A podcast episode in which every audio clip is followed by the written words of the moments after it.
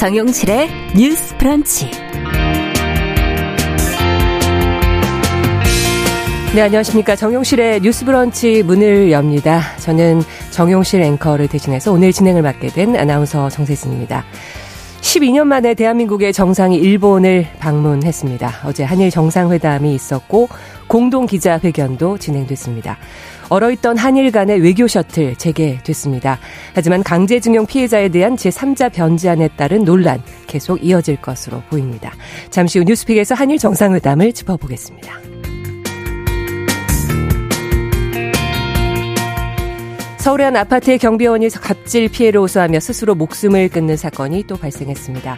몇 년 전 이른바 경비원 갑질 방지법 만들어졌지만 이런 사건 반복되고 있습니다.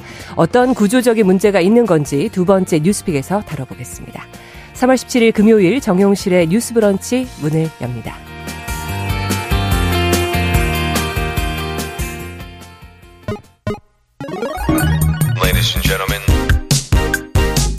새로운 시각으로 세상을 봅니다. 정용실의 뉴스 브런치 뉴스픽.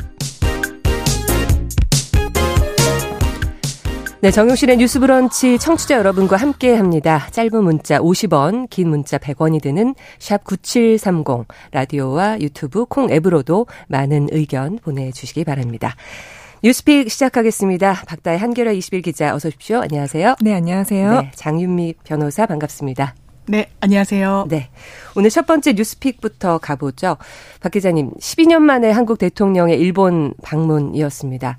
어떻게 전체적인 분위기 보셨어요? 아, 네, 전반적인 분위기를 한번 말씀드리겠습니다. 윤석열 대통령하고 기시, 다 후미오 총리가 어제 오후 일본 도쿄 총리 관저에서 한 85분 동안 밀도 높은 회담을 진행을 했는데요.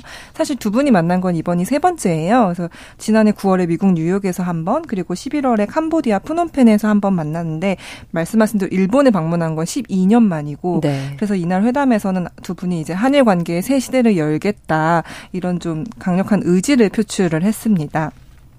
그래서 이날은 사실 이제 그 셔틀 외교라는 말이 많이 나오는데요. 이게 어떤 뜻이냐면 이제 한일 정상이 어떤 형식에 구애받지 않고 빈번하게 서로 방문하겠다. 이제 이런 의미에서 셔틀 외교를 복원하겠다. 이렇게 합의가 이루, 어졌고요 그다음에 두 분이 이제 공, 그러니까 공개 기자회견도 이제 함께 했습니다. 그래서 그 기자회견의 어떤 핵심 그 발언들을 살펴보면 이제 윤 대통령 같은 경우는 오늘 도쿄에서 기시다 총리님과 제가 이렇게 만난 것은 그간 여러 현안으로 어려움을 겪 있었던 한일 관계가 새롭게 출발한다는 것을 양국 국민들에게 알려드리는 특별한 의미가 있다. 이렇게 답을 했고요. 그다음에 기시다 총리 같은 경우에는 이제 윤 대통령과 미래를 위해 한일 관계의 새로운 장을 함께할 기회가 찾아온 데 대해 대단히 기쁘다. 이렇게 좀 인사를 나눴습니다. 사실 이날 좀 화제가 된 게 오므라이스가 좀 화제가 됐었어요. 네. 이날 좀 회담이 끝나고 저녁에 뭐 1차는 뭐 스키야키 음. 집에서 회식을 했고 2차는 뭐 오므라이스 집에서 뭐 맥주를 함께 간단히 곁들였다. 뭐 이렇게 좀 기사가 많이 나오기도 예. 했는데요. 어쨌든 그동안 좀 얼어붙어 있던 양국 관계가 좀 회복됐다는 점에서는 좀 의미를 둘 수 있을 것 같습니다. 네. 어, 한일 정상회담 기자회견문 발표했는데 가장 주목해야 될 내용은 어떤 점으로 꼽으실까요? 네, 좀 이제 여러 가지 사안이 나왔어요. 근데 핵심은 이제 경제, 외교, 안보 이렇게 좀 보시면 될 것 같습니다. 이날 좀 일본 정부가 한국에 대해서 이제 반도체 핵심 소재 세 개 품목을 그동안 수출 규제를 해왔었어요. 근데 이 수출 규제를 모두 해제하기로 했고요. 그다음에 이제 한국이 수출하는 품목에 대해서 이른바 화이트 리스트 이거는 이제 블랙리스트의 반대말로 이제 수출 관리 우대국 그래서 좀 우대를 해준다는 의미가 있는데 네. 원래 그 동안은 화이트 리스트에 배제 조처를 좀 했었어요. 근데 이거를 좀 풀어가는 방식으로 대화를 이어가겠다 이런 입장을 좀 밝혔습니다. 그리고 이제 한국 같은 경우도 앞서 그 말씀드렸던 반도체 핵심 소재 세 개 품목에 대해서 이제 일본이 규제를 하다 보니까 이거에 대해서 세계 무역 기구에 제소를 한 적이 있는데 그렇죠. 한국 정부도 이거에 제소를 취하하겠다라고 이제 밝혔습니다. 그다음에 이제 좀 안보 분야에서도 중요한 좀 일정이 있었습니다. 그래서 안보 분야를 보면 아마 지소미아라고 들여, 들어보셨을 거예요. 이게 서로 두 국가 간에 이제 군사 기밀을 공유할 수 있는 있도록 맺는 협정, 이른바 이제 군사 정보 보호 협정이라고 하는데요. 이거를 이제 그동안 사실 진, 지난 정부 때까지는 조건, 그러니까 종료를 하겠다라고 했는데 이게 또 미국의 반대에 부딪혀서 네. 좀 종료하는 거 자체를 조건부 연기하겠다라고 밝혀놓은 상황이어서 사실 이게 이도 저도 아닌 굉장히 불안정한 위치에 놓여있던 음. 협정이었습니다. 근데 이제 윤석열 정부에서는 이거를 완전 정상화하기로 했다. 음. 이 말인 즉슨 이제 한일이 군사 기밀을 완전하게 공유하겠다. 라는 이제 의미로 이런 걸 발표를 했고요. 이제 마지막으로 이제 또 아마 오늘 좀 만날 것으로 예상이 되는데요. 이제 한국의 전국 경제인 연합회와 일본의 경제단체 연합회가 이제 뭐 유학생 지원을 위한 이제 한일 미래 파트너십 기금을 설립하겠다라고 이제 발표를 했고 아마 오늘도 이제 대통령께서 아마 경제단체 연합회 등과 좀 만남이 있지 않을지 그렇게 예상이 되고 있습니다. 네. 그러면 경제 부문에서는 어느 정도 네. 아니면 정말 확실하게 뭔가 네, 네. 어 그동안에 막혔던 네. 어, 물꼬가 확 트인 걸로 보시나요? 어떻게 보시나요? 뭐 규제 조처가 있었던 부분에 대해서는 좀 어, 일단은 일차적으로 풀리긴 했는데 이게 좀 실질적으로 이제 한국 경제에 어떻게 영향을 미칠 음. 것이냐 이거는 조금 지켜볼 필요가 있을 것 같습니다. 네. 어, 장윤미 변호사님 네. 사실 국민들이 가장 관심 있는 분야 물론 경제 분야도 굉장히 중요하지만 네. 어, 그래도 게, 계속 이슈가 됐던 부분이 이제 강제징용 피해자에 대한 문제였어요. 근데 이번에 우리가 정부안을 갖고 갔었고, 음. 제3자 변제라는 정부안에 대해서, 어, 일본 측이 어떻게 반응을 하느냐. 네. 이 부분을 굉장히 국민들이 관심 있게 지켜봤는데, 어, 많은 국민들이 지금 실망, 아. 했다고 볼수 네. 있을 것 같습니다. 어떤 이야기가 오고 갔다고 보십니까? 일단 제3자 변제라는 건 윤석열 정부가 어떻게 보면 상당히 양보를 한 거예요. 음. 어, 대한민국 사법부의 대법원 판결을 지우면서까지 전향적인 조치를 했다라고 볼 수 있습니다. 왜냐하면요. 제3자 변제라는 건 우리나라 법 체계가 허용을 할 때 단서를 답니다. 그러니까 내가 돈을 누구로부터 받을 게 있을 때 다른 사람이 대신 갚겠다고 할 수 있죠. 그런데 민법에 보면요. 다른 사람이 갚겠다고 하는 이른바 제3자 변제 방식을 채택할 때는 이 채권자, 이 사건에서는 강제징용 피해자분들입니다. 동의가 있어야 돼요. 그 당사자의 의사가 확인이 돼야지만 그게 가능한 겁니다. 네. 일단 제3자 변제 방식은 상당히 법률적으로도 좀 논쟁을 많이 남기는 부분이 또 하나 있고요. 음. 우리나라 대법원에서 판시를 했을 때 이렇습니다. 지금 가장 일본의 주축된 입장은 아니 65년도에 한일 청구권 협정으로 다 배상이 이루어졌고 이 부분과 관련해서는 역사적으로 마침표가 찍혔고 이게 한일 양국의 협의에 의한 것이었는데 왜 개인 배상 청구권이 남아 있다라고 하느냐 이 부분을 끊임없이 이야기를 했거든요. 예. 근데 이 부분도 그렇습니다. 사실 우리나라 대법원이 그냥 뭐 독립운동 하듯이 음. 이 개인 청구권이 남아있다 이렇게 판단한 게 아니에요. 네. 당시에 65년도에 한일 청구권 협정을 할 때는 샌프란시스코 협약이라는 어떤 전후 사정을 마, 마무리를 짓는 그런 음. 협약 음. 위에 서 있는데요. 그 협약은 개인들의 어떤 피해 보상 문제를 해결하는 게 아니었다는 예. 겁니다. 그래서 이게 우리나라 대법원이 국제법에 어긋나게 음. 판시를 한 거냐? 그렇지 않아요. 왜냐하면요. 2018년도에 고노다로 외무상이 일본 의회에 출석해서 이렇게 얘기합니다.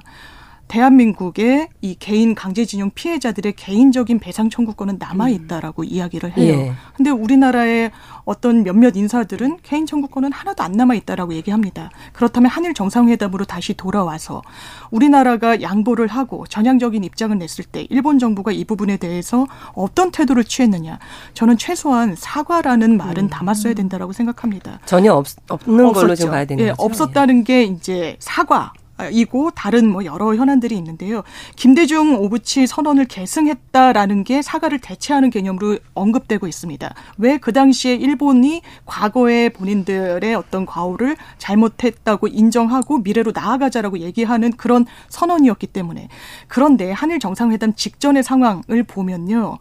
이 제3자 변제 방식을 대한민국 정부가 추진하겠다고 하니까 일본에서 의회 그 기시다 총리한테 자민당 의원이 묻습니다. 절대로 사과하면 안 되는데 사과할 의향이 있냐. 일본의 과거에 대해서 물은 거였습니다.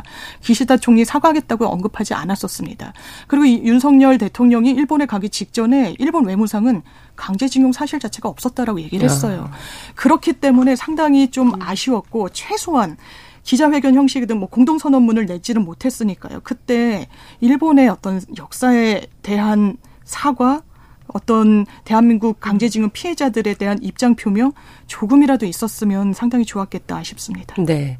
그렇다면 우리가 가지고 간 제3자 변제라는 정부와는 어떻게 보면 일본에 대해서 네. 어떻게 보면 진짜 어 거기 너무 맞춰 버린 아, 그런 부분이 있죠. 그리고 그쪽에 어떤 태도를 원했지만 대응을 네. 원했지만 그것조차도 사실 기대하고 갔을까 싶을 아, 생각이 들긴 하는 것 같아요. 왜냐하면 예. 현지 일본 언론을 보면 상케이 등에서 이렇게 얘기를 합니다. 아, 우리 일본 정부가 대단히 고압적인 강제적인 조, 자세를 취하니까 아, 이렇게 대한민국이 좀 저자세로 나오게 됐다. 어떤 정도의, 어느 정도의 외교적 성과를 얻었다는 취지로 분석을 하거든요. 일본 현지 언론은. 음. 그게 저는 잘못된 진단이라는 생각이 들지 않고, 사실 왜 그러냐면요. 미쓰비시가 전범 기업으로 해 가지고 사실 피해를 배상해야 음. 되는 기업 아닙니까? 미군 포로들에 대해서도 탄광에서 강제징용을 막 시켰어요. 그렇다면 어떤 태도를 취했느냐? 사과했습니다. 미쓰비시 임원들이 예. 대한민국에 대해서는 그런 태도를 취하고 있지 않아요. 음. 중국도 대한민국이랑 동일한 판결을 중국 사법부가 내렸습니다. 음. 배상해줘라. 일본 미쓰비시가 배상해줬습니다. 대한민국에 대해서는 그러고 있지 않아요. 그렇다면 우리가 이렇게까지 양보할 필요가 있는 것인가를 국민들이 상당히 좀 의문점을 갖고 계시는 거고 지금 경제적인 성과가 있었다라고 해서 반도체 수출 규제 풀어준다라고 하는데요. 작년 정도만 해도 경제 관련 기사에서 이런 부분이 있습니다. 수출 규제로 우리나라 기업들이 상당히 처음에는 애를 먹었지만 어떤 수출 통로를 다각화하면서 더 자력이 강해지게 됐다. 그러니까 일본의 수출 규제가 크게 일단 한국의 산업에 타격을 주지 않는다라는 음. 지적들이 상당히 많았습니다. 근데 그 부분에 대해서는 또 반론도 네. 많더라고요. 아, 예, 그렇습니다. 예, 네. 그래서 저는 이게 성과를 지울 필요는 없다라고 음. 생각해요. 진일보한 부분은 있지만 셔틀웨그 복원이라는 것도 굉장히 정상 두 나라의 정상끼리 상시적으로 만나는 거 필요하죠. 저는 응원하고 싶은데 만나는 것 자체가 목적이 돼서는 안 된다고 생각합니다. 양국이 풀어야 되는 현안이 상당히 많아요. 지소미아 그렇고요. 또 후쿠시마 오염수 방출도 상당히 이번에 좀 얻어냈으면 어땠을까 하는 아쉬움이 음, 있습니다. 네. 경제 이 부분에만 너무 초점을 맞추고 간 건 아닌가라고 음, 생각하시는 네. 분들도 많을 것 같은데 그 윤 대통령이 정부는 구상권 상정 안 한다. 아, 네. 이, 이, 부분이 사실 또 국민들의 어떤 분노를 원성을 자아낼 네. 수 있는 부분인 것 같아요. 이 부분에 관련해서 아, 좀 그렇습니다. 해주시죠. 사실 윤석열 대통령이 이 제3자 변제안을 딱 끌어왔을 때 국민들에 대한 이해, 설득 작업은 저는 대단히 부족했다라고 봅니다. 그럼에도 불구하고 한다라고 하면요. 나중에는 일본 정부가 구상을 해줘야 되는 겁니다. 구상이란 건 안 갚아도 되는 돈을 대신 갚은 사람이 이 원래 갚아야 되는 사람한테 이 돈 내가 대신 변제했으니까 좀 다오라고 얘기하는 개념이라고 보시면 됩니다. 구상권이라는 게 이, 이, 일단 윤석열 대통령이 요무리 신문과의 인터뷰에서 이렇게 기자로부터 질문을 받습니다. 구상권 행사하지 않겠다고 하시는데 이거 단언할 수 있습니까? 이거 우리에게 약속 정확하게 해줄 수 있습니까? 해줄 수 있다라고 언급은 했는데요. 네. 이게 법률적으로는 조금 난감한 부분이 있습니다. 왜냐하면요. 윤석열 대통령의 임기는 앞으로 4년이 남았습니다. 구상권이라는 건 시효가 있습니다. 청구할 수 있는 시효가 대신 변제한 시점으로부터 10년입니다. 그렇다면 4년 임기가 끝난 그 이후에 구상권 행사 여부에 대해서까지 사실 영향력을 행사하기는 어렵다고 보이는 부분이 있어서 이 부분도 좀 단언한 부분은 좀 법률적으로는 좀 논쟁점이 남아 있는 것 같습니다. 네. 박다혜 기자는 어떻게 보셨어요? 이 부분 강제징용 피해자에 대한 네. 제3자 변제안에 대한 정부안 네. 그것에 대한 일본의 태도. 네, 좀 많이 좀 사실 착잡한 기분이 많이 들긴 했는데요. 그 윤 대통령이 요미우리 신문과 이제 인터뷰를 한 걸 보면 이런 제3자 변제안은 사실 본인의 아이디어였다 이제라고 아. 밝히시기도 하고 예. 사실 이 제3자 변제 방식을 통한 이 해법은 이제 구상권 행사로 이어지지 않는 방법이다라고 사실상 공언을 했어요. 그래서 결국에 이제 사실 이게 강제동원에 대한 피해를 배상한다는 게 일본의 그 책임을 마땅히 묻는 건데 이건 사실 일본의 책임을 묻는 게 아니라 그냥 한국 정부와 한국 기업이 그냥 자체적으로 주겠다는 방식을 음. 사실 지금 차용을 한 거다 보니까 아까 장유미 변호사님께서 말씀을 하신 대로 사실 피해자의 목소리를 듣거나 우리 어떤 역사적인 맥락을 고려하거나 자신의 어떤 이런 책임을 고려한다거나 이런 조치가 사실 사실상 없던 것으로 저는 그렇게 좀 보이고 있습니다. 네.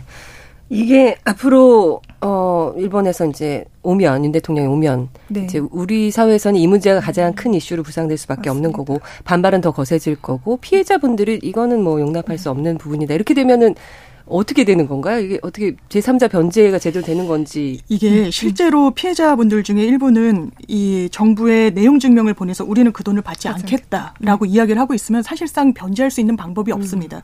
공탁이라고 해서 채권자가 안 받겠다고 하면 법원에 그 돈을 맡겨두는 제도가 있어요. 그런데 그 부분도 무효 소송을 하겠다는 게 피해자분들의 주장이거든요.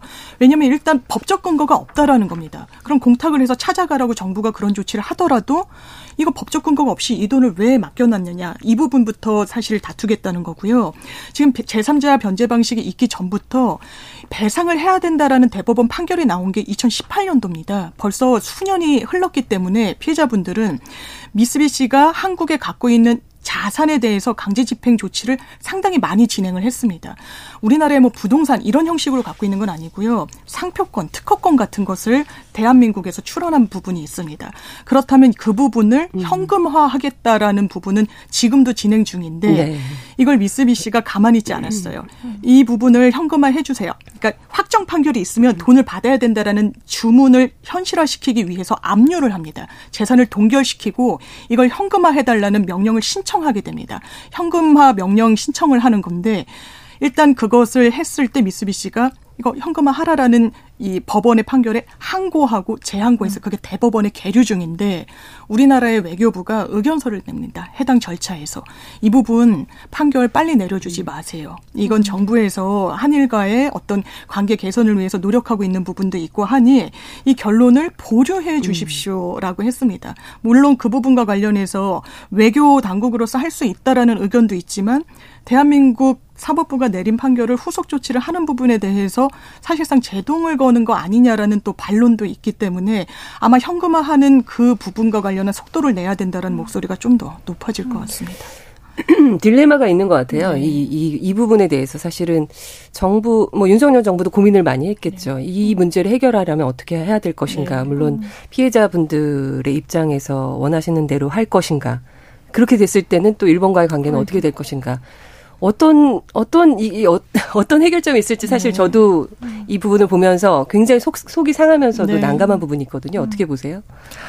네, 근데 사실 가장 중요한 거는 아까 말씀하신 대로 대법원 판결과는 완전히 어긋난 방향이란 말이에요. 저는 그래서 이건 정부의 사실상 월권이 아닌가라는 좀 생각이 들고요. 계속 이제 윤석열 정부가 이거는 뭐 김대중 오부치 선언을 다시 계승하는 네. 거다라고 했지만 결정적인 차이점은 김대중 오부치 선언 같은 경우에는 그때 당시에 총리가 그 자신들의 식민 지배와 강제징용에 대한 그 과거를 직시하겠다고 얘기를 했어요. 그리고 음. 그거를 사과한다는 것이 음. 그 선언 안에 조항으로 들어가 있었거든요. 근데 사실 이번 회담에서는 기시다 총리가 이런 강제징용 뭐 변제안이나 뭐 위안부 문제나 뭐 말씀하신 뭐그 후쿠시마 뭐 오염수 뭐 그리고 독도 위안부 뭐 다 이런 문제들에 대해서 이제 기사 총리가 어떤 직접적인 사과나 유감 표명이 없었기 음. 때문에 이거는 사실 김대중 오프티 선언을 계승하는 것이라고 보기도 조금 어려운 지점이 있고요. 만약에 사죄와 네. 반성이라는 네. 언급이 있었다면 단어가 있었다면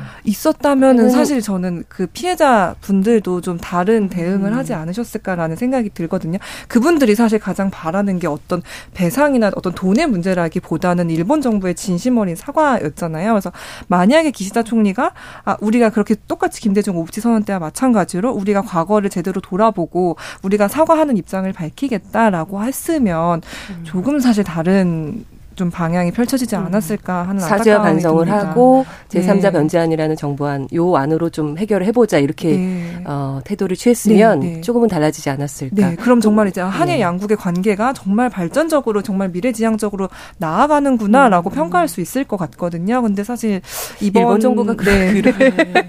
회담은 조금 좀 사실 과거에 비해 오히려 후퇴하고 퇴보한 거 아닌가라는 음. 생각이 좀 강하게 듭니다. 역시 후퇴하고 퇴보했다. 좀 아쉽다는 점에 대해서는 이론을 달기가 어려워. 어려운 것 같고요. 기시다 총리도 사실 내부의 보수 진영 그리고 우파의 목소리를 안 담을 수가 없는 겁니다. 그래서 의도적으로 사과라는 말을 정상의 입을 통해서 나오지 않은 부분이 있고 사실 한일 정상회담을 하면 12년 만에 만났으면 공동선언문이 나오는 게 통상적입니다. 음. 그런데 우리나라 정부 왜 공동선언문이 나오지 않느냐는 언론의 질문에 아 이게 시간이 좀 촉박해서 그렇다라고 음. 공식 입장을 냈어요.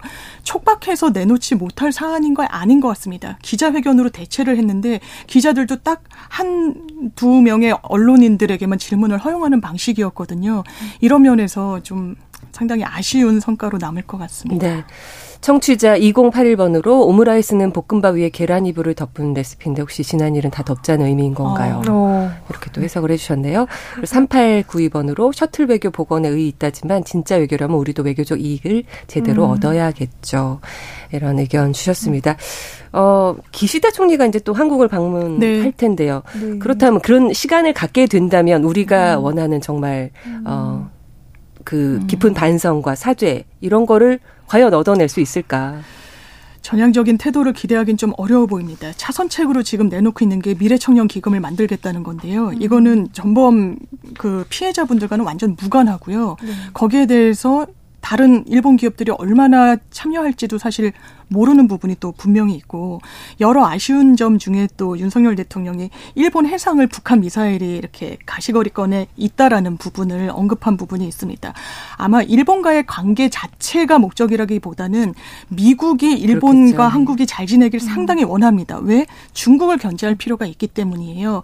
그래서 이번에 이 일련의 과정을 보면 한미일 그냥 협력 체계를 넘어서 군사 협력까지 가는 수순으로 보이는데 이게 지정학적 위치를 고려했을 때 어떤 또 파급을 낳느냐.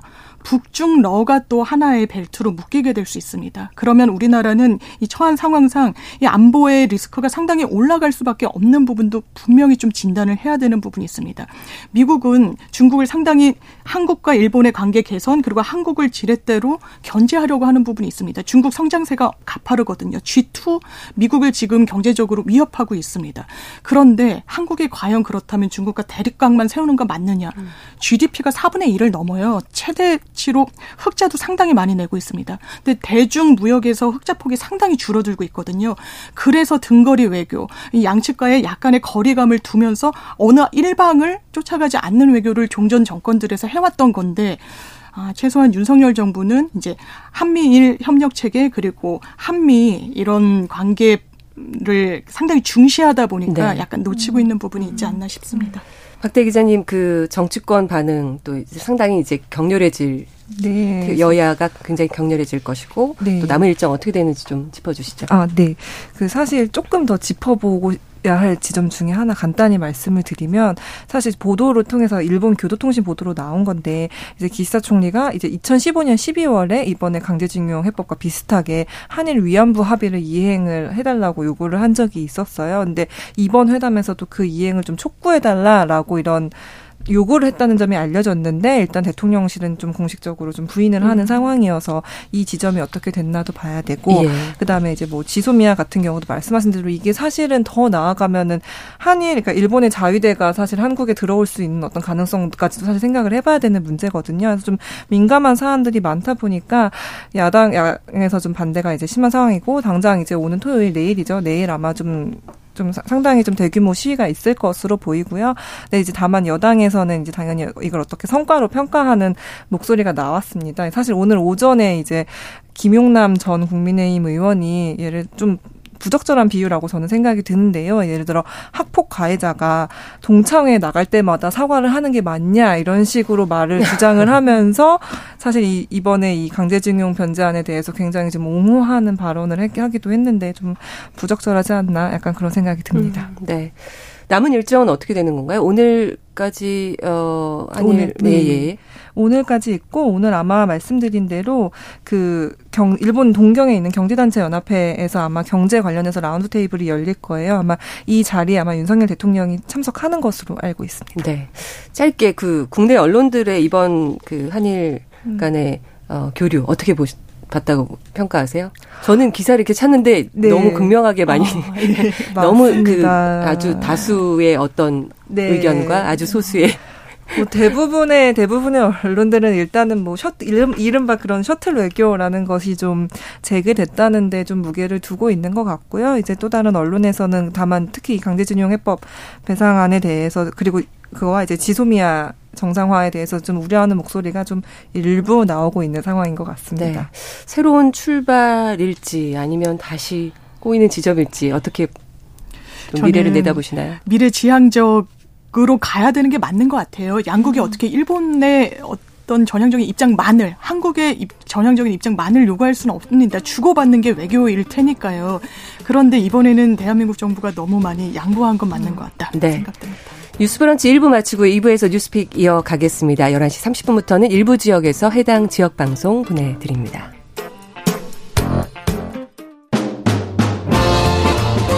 여러분은 지금 KBS 1라디오 정용실의 뉴스 브런치와 함께하고 계십니다.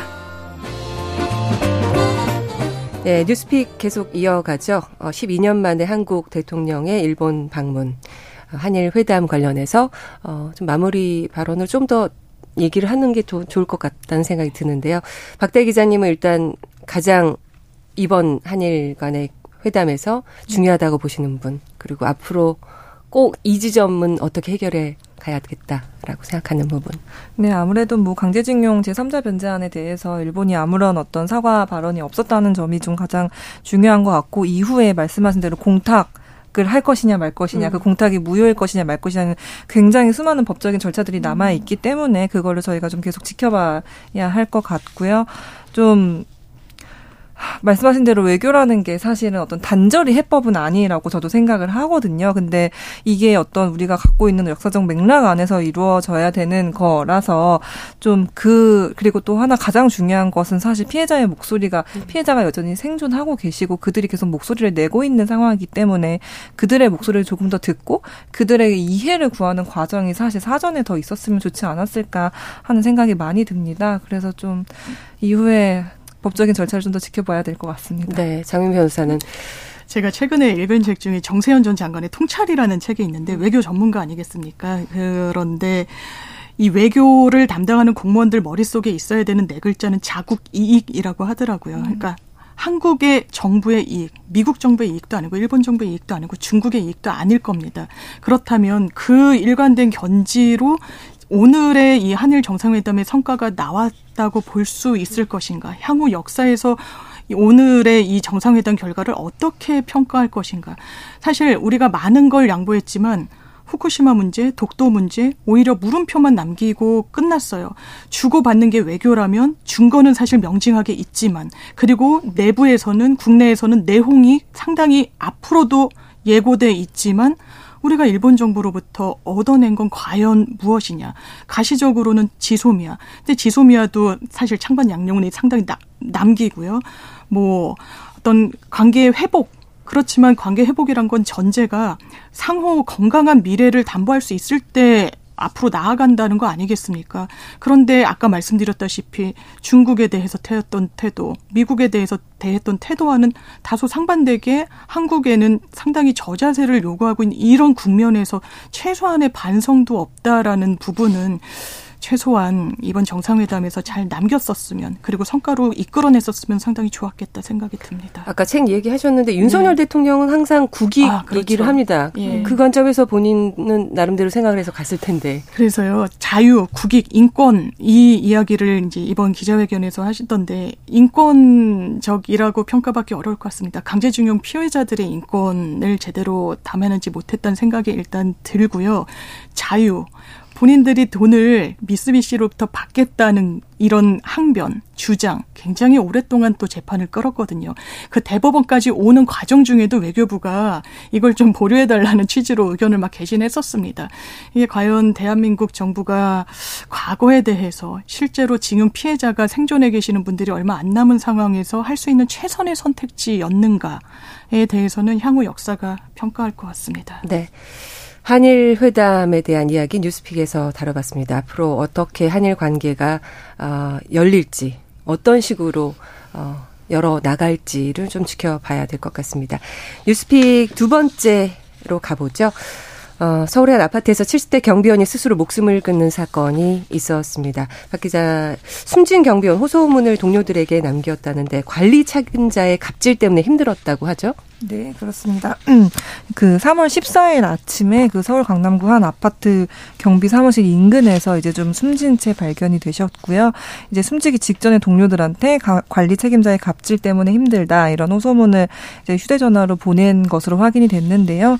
이 호소문 내용을 확인을 해보면 뭐 소장은 정신적, 육체적 고통을 책임져야 한다라는 이제 글도 있었고 동료들이 받은 부당한 처우도 이제 함께 알리는 내용들이 있었습니다. 근데 이 소위 말하는 갑질이 어떤 내용이었냐 이렇게 살펴보니 뭐 업무 지시를 하면 그거에 대해 이제 복명 복창을 하도록 요구를 한다거나 이제 뭐 불법 주차를 단속하라라고 이제 하면서 뭐 추운 겨울에 하루에 뭐 3시간씩 외부에 계속 서 있도록 한다거나 하는 내용들이 좀 있었던 걸로 보입니다.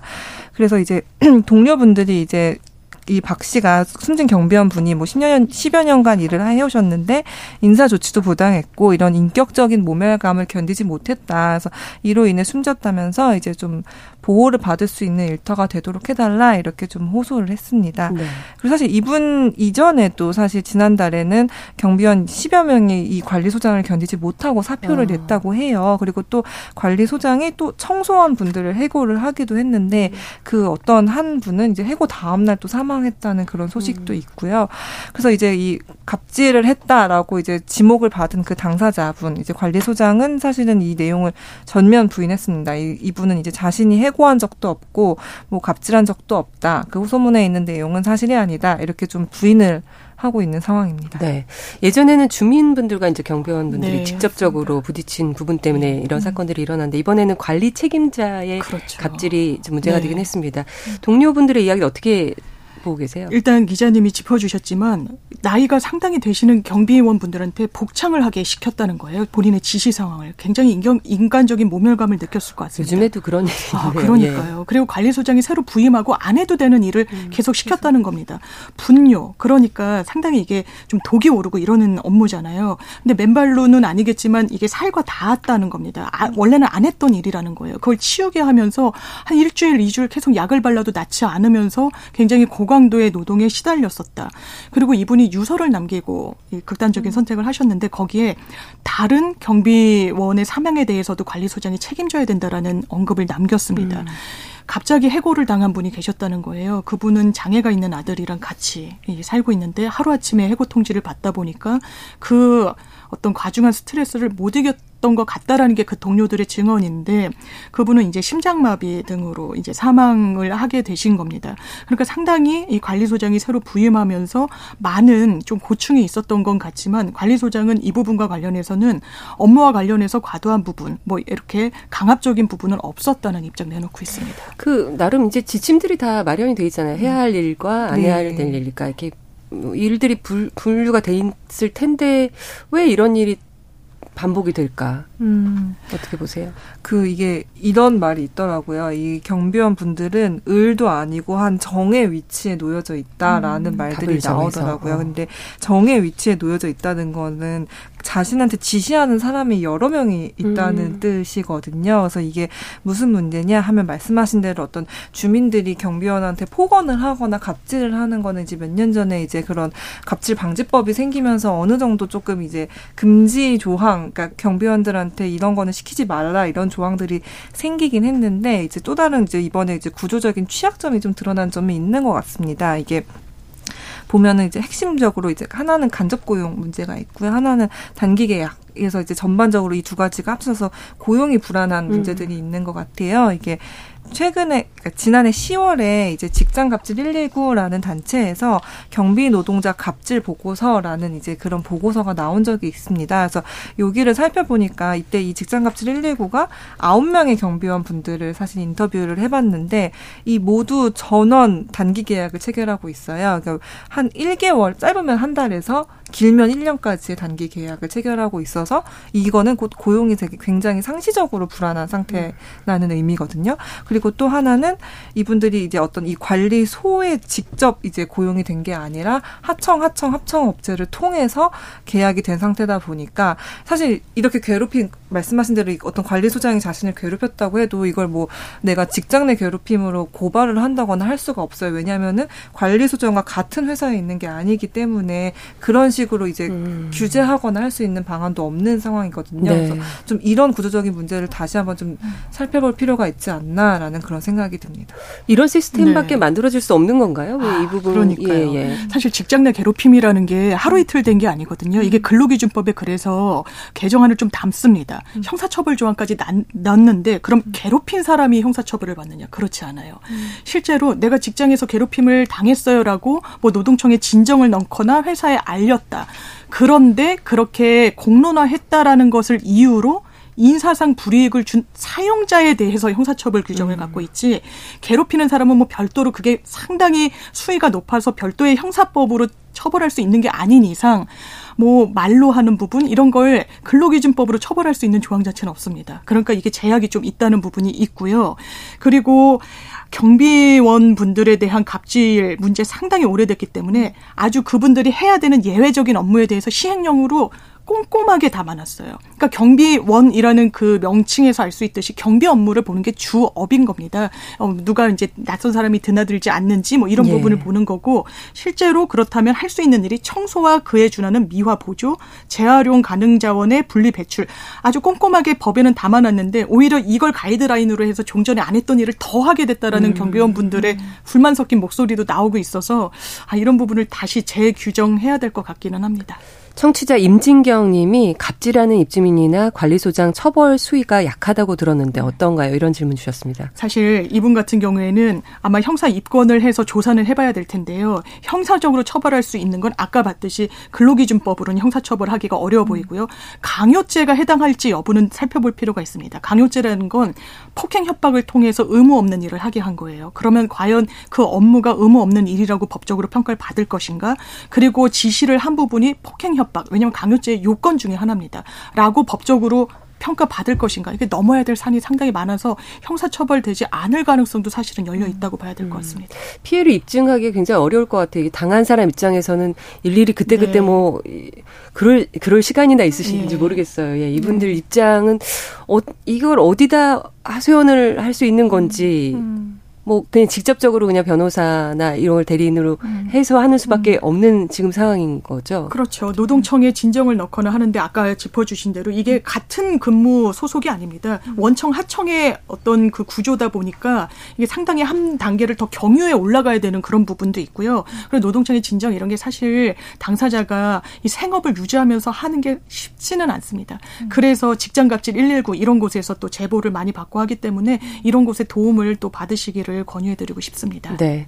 박다희 기자님 보시기에는 글쎄요 이런 일이 또또 또 생길 수밖에 없, 없다고 일단은 지금 상황에서는 네, 예. 네, 네, 네. 그래서 이게 사실 이 고용이 불안정한 상황에서는 자신이 부당한 일을 당했을 때 그거에 대해서 항의하는 것 자체가 어렵거든요. 왜냐하면은 바로 다음 날 어떻게 내 상황이 어떻게 될지 모르는 상황이기 때문에 제가 이번에 근데 사고가 나고 나서 좀 이제 저도 차, 알아, 찾아보다가 알았는데 이 경비원 같은 경우는 상당수 경비원 분들이 고령이시잖아요. 대부분 뭐 정년 퇴직하시거나 네. 은퇴하시고 부모님 같으신 분들이죠. 네, 예. 그렇습니다. 근데 알고 보니까 이제 만 55살 이상의 고령 노동자는 그 기간제법에 그 제외 적용을 받지 않아서 아. 계속 기간제 근무자로 계약을 할 수가 있다는 55세 거예요. 이상은 네, 55세 이상은 그러다 보니까 계속 이렇게 불안정한 위치에 좀 놓일 수밖에 없는 그러니까 음. 한달 로 쪼개서 계약을 해도 큰 문제가 되지 않는 음. 그런 상황인 거예요. 그래서 좀 이게 과연 적절한 조치인가라는 거를 좀 한번 좀 다시 돌아볼 필요가 있지 음. 않을지 좀 그런 생각도 들었습니다. 그분들 입장에서는 이제 한 달이라도 일을 해야지 그쵸. 네, 먹고 네, 사실 네, 수 있는 네, 상황인 네, 거고. 네. 근데 이 관리소장 이런 분들은 관리 책임자분들은 이게 음. 사실은 일을 좀 길게 해야지 익숙해지고 으, 저기 일하기도 편하실 텐데 이렇게 한 달씩 뭔가 쪼개서 한다는 음, 거는 사실은 그 한 달만 고용했고 네. 다른 사람 바꿀 때 자기한테 어떤 이익이 생기지 않을까 뭐 이런 생각도 들게 하는 지점이 분명 있는 것 같아요. 사실 네. 3개월, 6개월 이렇게 길게 이, 이, 일을 해야지 네. 관리소장님도 편해지실 텐데. 그렇죠. 사실 익숙해지기도 예, 예. 하고요, 예. 업무가. 네. 네. 이 부분 음. 어떤 개선책 방지책이 필요할지는 어, 두 분이 많이 좀 고민을 해주셔야 될 것 같고 취재도 많이 해주셔야 할것될것 같고 네. 이렇게 사건이 생긴 후에만이 아니라 맞아요. 지속적인 네, 관심이 좀 필요한 어, 사안인 것 같습니다. 맞습니다. 금요일에 뉴스픽 박다혜 한겨레 기자, 한겨레 21 기자 그리고 장윤미 변호사와 함께했습니다. 고맙습니다, 두 분. 감사합니다. 감사합니다.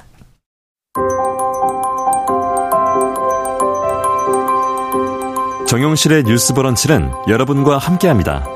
짧은 문자 50원, 긴 문자 100원이 드는 9730. 무료인 콩 어플과 일라디오 유튜브를 통해 참여해 주세요.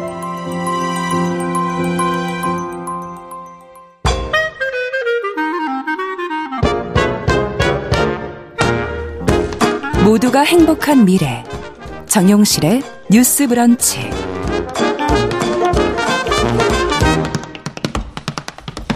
네, 정용실의 뉴스 브런치 청취 여러분과 함께 합니다. 짧은 문자 50원, 긴 문자 100원이 되는 샵 9730, 라디오와 유튜브 콩 앱으로도 많은 의견 보내 주시기 바랍니다. 전 오늘 정용실 앵커를 대신해서 진행을 하고 있는 아나운서 정세진입니다. 이번에 브런치 초대석 시간입니다. 페미니즘, 다들 익숙하실 겁니다. 에코 페미니즘은 어떠실까요? 어, 플라스틱을 줄이고 기후위기를 고민하고 이를 줄이기 위해 노력한다. 이런 점과 연결이 된, 어, 페미니즘이다. 자연, 환경, 여성의 연결고리를 찾아보는 것이 에코 페미니즘이다. 라고 설명을 드려도 될지 여쭤보도록 하겠습니다. 여성환경연대 이안소영 상임대표님 나오셨습니다. 안녕하십니까? 네, 안녕하세요. 반갑습니다. 네. 저의 설명, 짧은 설명이 맞는지 에코 페미니즘 설명 부탁드립니다. 네. 에코 페미니즘은 이름에서 알 수 있는 것처럼 에콜로지하고 페미니즘을 결합한 사회 운동 이론인데요. 어, 인간 중심적인 발전, 무한 성장이나 남성 중심적인 사회 구조가 연결되어 있고 어, 이 두 문제를 동시에 해결해야 된다고 생각하는 이론인데요. 왜냐하면 우리가 지금 당연하다고 생각하면서 누리고 있는 뭐 편리함이라든지 아니면 풍요 같은 것들이 사실은 여성이나 제3세계나 미래 세대나 자연을 희생양 삼아서 이룬 것이라는 걸 비판하기 때문인데요. 그래서 젠더 정의도 중요하지만 젠더 정의와 함께 종간의 정의도 중요하다. 그리고 성평등한 생태 전환이 필요하다고 생각하면서 어, 실천하는 운동이라고 할수 있습니다. 네. 조금만 네. 더 들어가 봐야지 네, 네. 확 와닿을 것 같아요. 네. 그럼 그냥 페미니즘과 다른 지점 있다면 아, 네, 에코 아, 페미니즘. 그러면 네. 제가 어떤 에코 페미니스트의 말을 좀 소개해 드릴까 하는데요. 나는 썩은 파이를 평등하게 나누는 것에는 관심이 없다. 이런 말을 한 에코페미니스트가 있었어요. 썩은 썩은 파이를 평등하게 나누는 것에는 관심이 없다. 그게 무슨 말이냐면은 인간 사회 내부에 있는 평등을 해결하는 것도 중요하긴 하지만 이 뭐 성평등이라든지 인종이나 지역이나 계급 간의 평등 같은 거를 제대로 이루려면은 인간이 자연과 관계 맺는 방식 자체가 변화해야지 인간이 인간과 맺는 관계도 변화할 수 있다. 이렇게 생각을 하는 거예요. 그래서 어 에코페미니즘은 더 많이 생산하고 소비하면서 이룬 풍요로움의 허상을 비판하면서 우리 지구를 살아가고 있는 모두의 연결성, 상호 의존성 이런 거를 강조를 하고 있는데요. 그러다 보니까 여성의 관점에서 난개발의 문제라던가 아니면 뭐 화학 물질과 건강의 문제, 제로 웨이스트, 핵발전소 문제, 기후 위기, 생물 다양성이나 뭐 토종 종자 운동 등에 대해서 어 주목하고 어, 변화하기 위해서 노력하고 있습니다. 네. 이러면 조금 더 좋았을까? 네. 어, 일단 그 많은 네. 이야기들 중에서 자연과의 관계 맺기를 어떻게 할 것인가. 네. 이 부분으로 생각을 좀 좁혀보면 어떨까 하는 생각이 드네요. 네, 좋습니다. 그 안 대표님께서는 에코페미즘에 관심을 갖게 된 출발점은 어디였을까요? 네, 저는 사실 한 뭐 자전거로 20분 정도면 시내를 다 돌아볼 수 있는 읍내에서 딱그 태어나서 자라서 대학교 오면서 서울에 왔는데요. 6개월 동안 엄청 고생을 했었어요. 처음에 왜냐하면은 자동차 소리가 너무 심각해가지고 도로에서는 막 말을 할 수가 없었고 거의 반년 동안 감기 목감기를 달고 살았어요. 20대라서 엄청 뭐 심각하진 않았는데 예. 환경 오염과 건강 문제를 피부로 체감했다고 아. 할수 있을 것 같고 제가 대학원에서 여성학을 전공했는데요. 그그 음.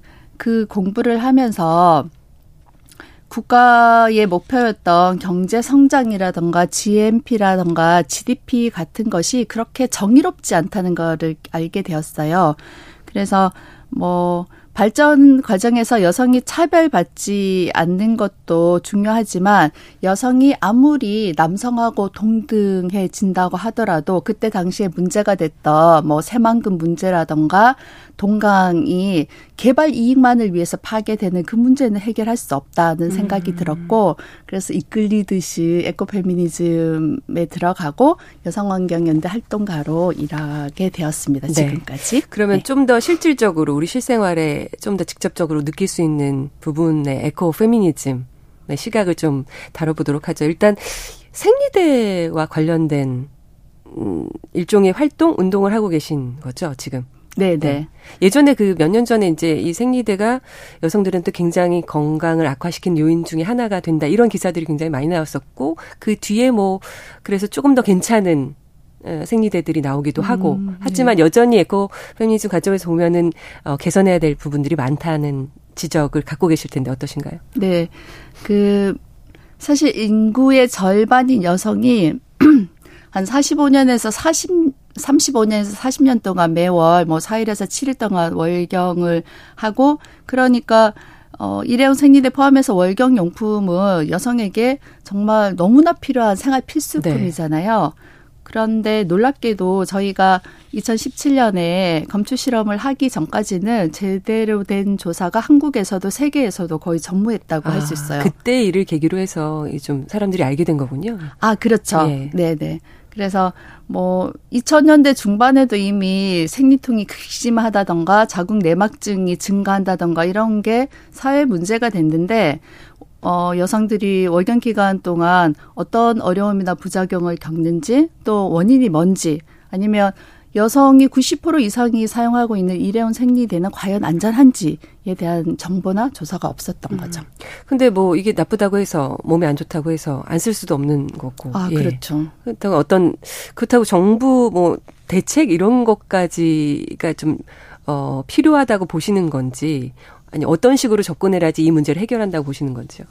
어, 저희가 2017년도에 그 일회용 생리대 검출 실험을 했더니 국제암 연구소에 뭐 바람성 물질이라던가 유럽 연합에서 얘기하고 있는 생식 독성이나 피부 독성 같은 물질도 나왔고요. 그 다음에 또 어. 한 3년 동안 환경부하고 식약처가 일회용 생리대 건강 영양 조사를 해서 어, 연구가 끝났는데도 1년 반 동안 이 핑계 저 핑계를 대다 대면서 음. 미루다가 작년 10월 말쯤에 발표를 했어요. 근데 그 결과를 보면은 일회용 생리대에 들어있는 화학 물질이 어, 여성들이 많이 경험하는 어, 생리통이라든지 아니면 생리 혈색이나 기관의 변화라든지 두통이나 피부 진물음 같은 거와 상관이 있다. 음. 이런 결과가 나왔거든요. 그러니까 이렇게 이제 결과가 나온 만큼 그 결과에 기반해서 어, 대책을 여성 건강 대책을 제대로 세워야 된다 음. 이런 생각이 들었고요. 그럼 제조하는 회사의 어떤 규제가 필요하고 이런 부분을 그래도 직접적으로 우리가 느낄 수 있는 거는 좋은 좋은 생리대가 나오게 만들어야 된다는 거잖아요. 아, 그럼요. 그래서 그냥 그 뭐 예를 들면 이제 결과가 일회용 생리대 사용하고 부작용 사이의 상관성을 공, 정부가 공식 인정을 했으니까 그 과학적인 근거에 기초해서 평가 기준을 음. 이제 만들어야 되고요.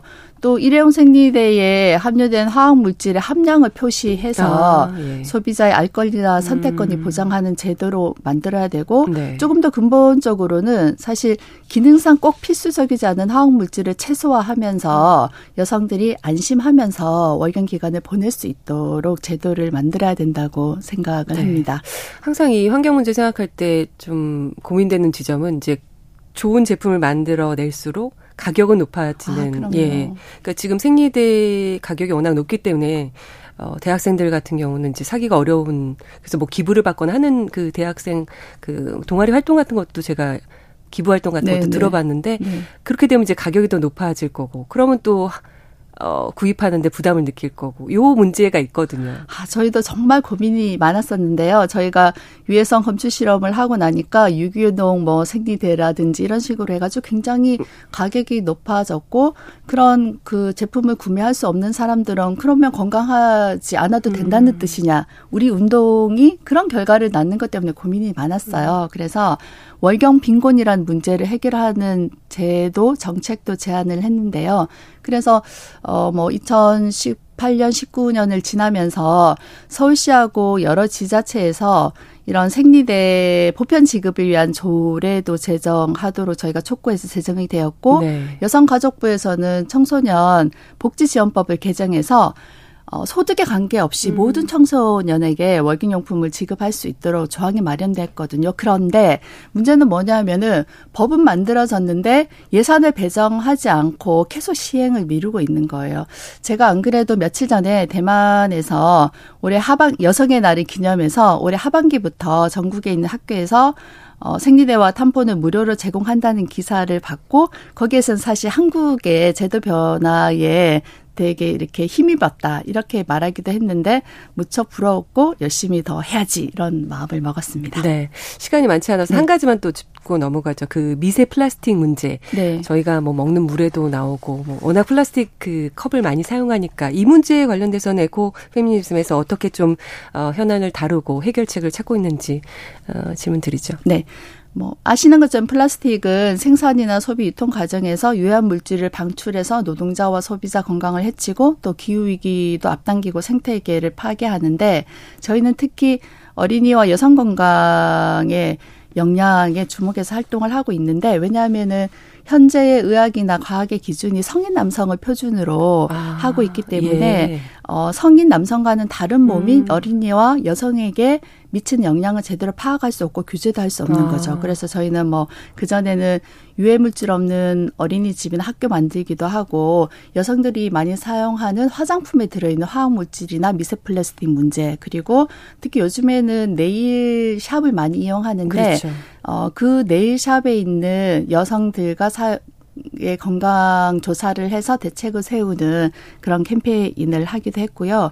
최근에는 플라스틱 생수병 문제가 굉장히 심각하거든요. 한국에서 한 해 버려지는 그 플라스틱 생수병이 지구를 열 바퀴도 넘게 돌수 네, 있다고 인지를 하고 해요. 있을 겁니다. 네, 네. 네. 그래서 저희가 시민 모니터링도 하고 뭐 아니면은 플라스틱 생수병을 먹지 않는 챌린지 이런 캠페인도 했습니다. 네.